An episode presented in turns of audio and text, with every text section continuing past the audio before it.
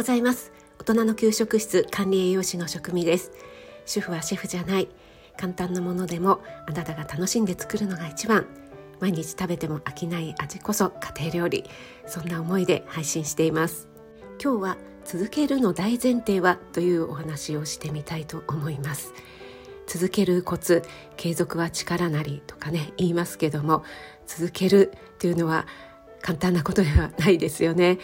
三日坊主なんだっていう方も結構いらっしゃるのではないでしょうか。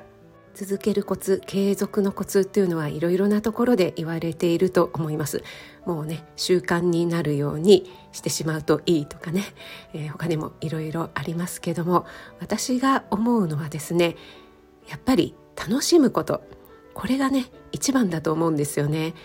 やっぱりなんだかんだ言って楽しくないと続かないですよね。もちろん続けていくうちには楽しいことばかりじゃなくて辛いなとか ちょっともうサボっちゃいたいなとかやめようかななんていう気持ちもね出てきますけども今まで知らなかったことを知るとかできなかったことができるようになるって大人になってもすごくこう嬉しいことだと思うんですよね。これは何にでも言えることだと思うんですが例えば旅行や街歩きなんかもふらっとね行って、えー、こうブラブラするっていうだけでももちろん楽しいんですがその街の歴史とか地形とか背景とかそんなことをね、えー、知った上で見て回るとああそういうことだったのかっていう感じでねまた楽しさとかも倍増するんじゃないかなって思うんですよね。えー、例えば私中学校の時に京都に修学旅行に行きましたが哲学の道とかねあといろいろな寺院を回りましたけどもとにかく6月だったのかなもう蒸し暑くて蒸し暑くてもう暑さの方が先に来てしまってしかもなんか時間通りに「はい次はい次」みたいな感じでもう回らされてる感がものすごく強くてもうほとんど記憶に残っていませんしあんまり楽しいって思ってなかったなっていうね感覚が今でも残っているんですよね。今私はウォーキングを毎朝続けていますがもうよっぽどね大雨とかでない限り、えー、毎朝行くようにしています。これも最初のうちはちょっと今日はいいかなとか、えー、サボっちゃうかなっていう気持ちももちろんねありましたし行かなかったこととかもあるんですけどもやっぱり続けていくうちにウォーキングしていた方が体調がいいなとか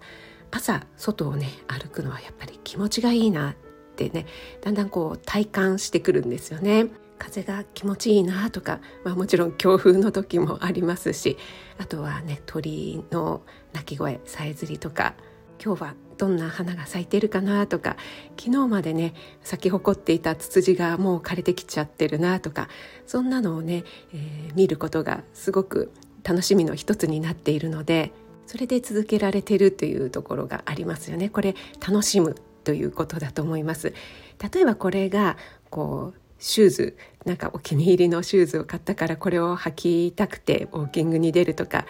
ちょっとね、えー、素敵なウェアを買ったからこれを着ていきたいなっていうね、えー、形から入るっていうのでもね全然いいなと思うんですよね。そうした方がねもう気持ちも上がります。そして私は管理栄養士なのでやっぱりね冒頭にもお話ししているように料理を楽しんでほしいなっていう気持ちが強いんですよね。その思いが強いです。私自身やっぱりね全然楽しめなかった。もう義務感になってしまっていたっていう時期が長かったのでね料理って時間もかかりますし気持ちに余裕がないと楽しめないっていうところはありますよね。なので先ほどのウォーキングと同じようにちょっとね可愛いお気に入りのエプロンを買ってみてこれをつけたら、えー、気分が上がるとかねあとは可愛らしいキッチングッズを買ってみるとかそういうのでもいいと思いますしとにかくスモールステップよしやるぞみたいに気合を入れて始めなくても本当にね、えー、ちょっとしたことからでも始めてもらえたらななんて思っています。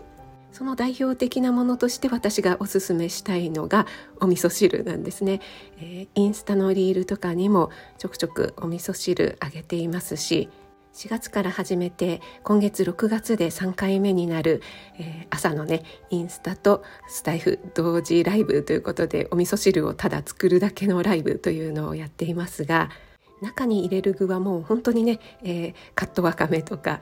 えー、お豆腐とか冷凍のほうれん草とかもう切ったり茹でたりしなくていい下処理しなくていいようなもうそのままパパって入れてしまえるようなものでもいいから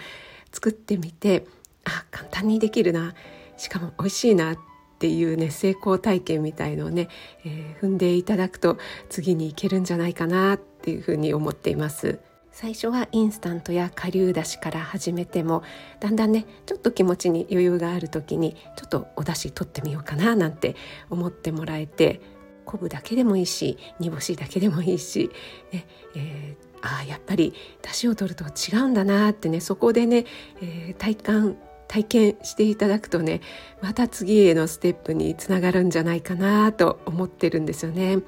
そして煮干しもね出汁を取った後酢醤油とかでね食べていただくことができるのでこれ本当にね出汁も取れてその後のねなんかおつまみにもなって本当に一石二鳥ですよね。何かしらご自身の中の楽しいと思えることを見つけて小さいことから始めてもらえたら嬉しいなと思います。今日は続けるの大前提はということでお話しいたしました。それでは今日も素敵な一日となりますように。気をつけて。いってらっしゃい。